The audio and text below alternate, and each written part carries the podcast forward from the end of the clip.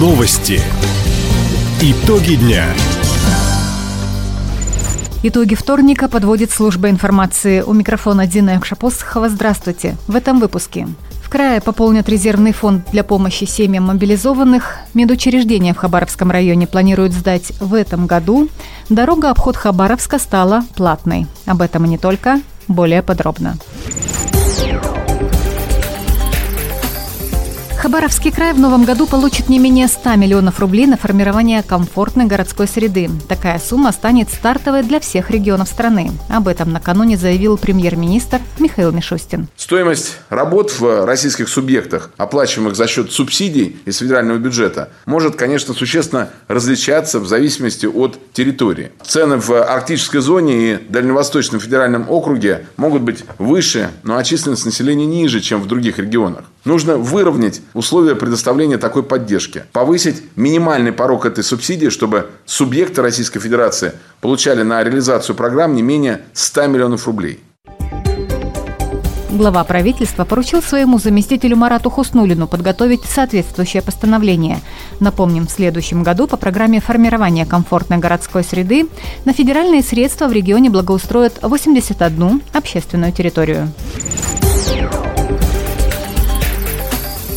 Доходы бюджета Хабаровского края за 9 месяцев текущего года превысили 133 миллиарда рублей. Это почти на 18,5 миллиардов больше, чем за тот же период в прошлом году.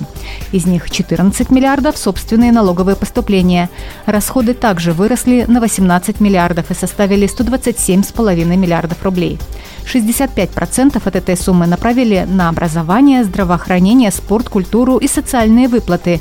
Об этом министр финансов Валентин Костюшин доложил губернатору Михаилу Дегтяреву на совещании правительства края. Глава региона отметил, что сегодня в первую очередь необходимо обеспечить безопасность объектов критической инфраструктуры, а также поддержать мобилизованных и членов их семей.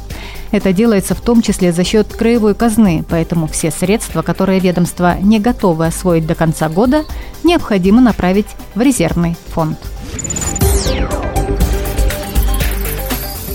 Новых четыре медицинских учреждения откроют в Хабаровском районе. Об этом в своем телеграм-канале рассказал зампред по социальным вопросам Евгений Никонов. Накануне он вместе с главой Минстроя Олегом Сутуриным посетил строительные площадки. ФАП в селе Федоровка начали строить в конце лета. Подрядчик установил дизельную электростанцию, заложил фундамент, готовит к установке панели. Вскоре приступит к отделочным работам. В селе Восход смонтирован каркас, кровля, перекрытие. О готовности учреждений рассказывает Евгений Никонов. И самое главное, что эти объекты точно будут в этом году сданы. Мы проехали сегодня с Олегом Борисовичем, посмотрели, везде высокая готовность, э, уже закуплено оборудование. И самое главное, мы сейчас находимся у ФАПа в Константиновке, и через два дня сюда приезжает фельдшер. Это замечательно.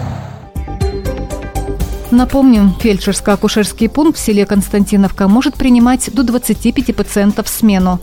Амбулаторию в Виноградовке также планируют сдать до конца года. Аэропорт Чегдамына начнет принимать воздушные суда после 6 ноября. Сейчас из-за осенней распутицы грунтовая взлетно-посадочная полоса размокла, поэтому ранее объявленные рейсы отменили. О дальнейших полетах из Хабаровска в Чегдамын компания «Хабаровские авиалинии» объявит дополнительно.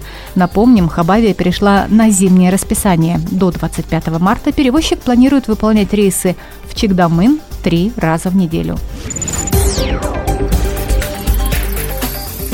Дорога обход Хабаровска стала платной. Коммерческий режим начал работать сегодня в 0 часов 0 минут. Стоимость проезда зависит от категории транспортного средства и расстояния. Для легковых машин максимальная такса 160 рублей, для больших грузов 620.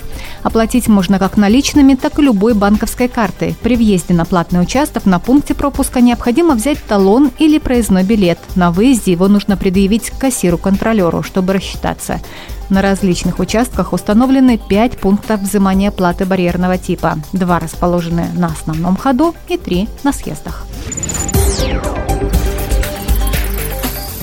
Теплые флисовые балаклавы и нательное белье для военнослужащих шили на швейной фабрике «Комсомолка» в городе Юности. В общей сложности более тысячи комплектов. Также сотрудники предприятия закупили для бойцов 60 пар шерстяных перчаток и стелек, продуктовые наборы. Кроме того, на фабрике собрали груз для жителей освобожденных территорий – носки, колготки, свитеры, пледы и одеяла. Оказать поддержку мобилизованным вызвались уже более 10 предприятий края. Гуманитарная помощь сначала поступает в региональный штаб акции «Мы вместе», а далее отправляется в воинскую часть в селе Князеволконское. Таковы итоги вторника. У микрофона была Дина Экшапосхова. Всего доброго и до встречи в эфире.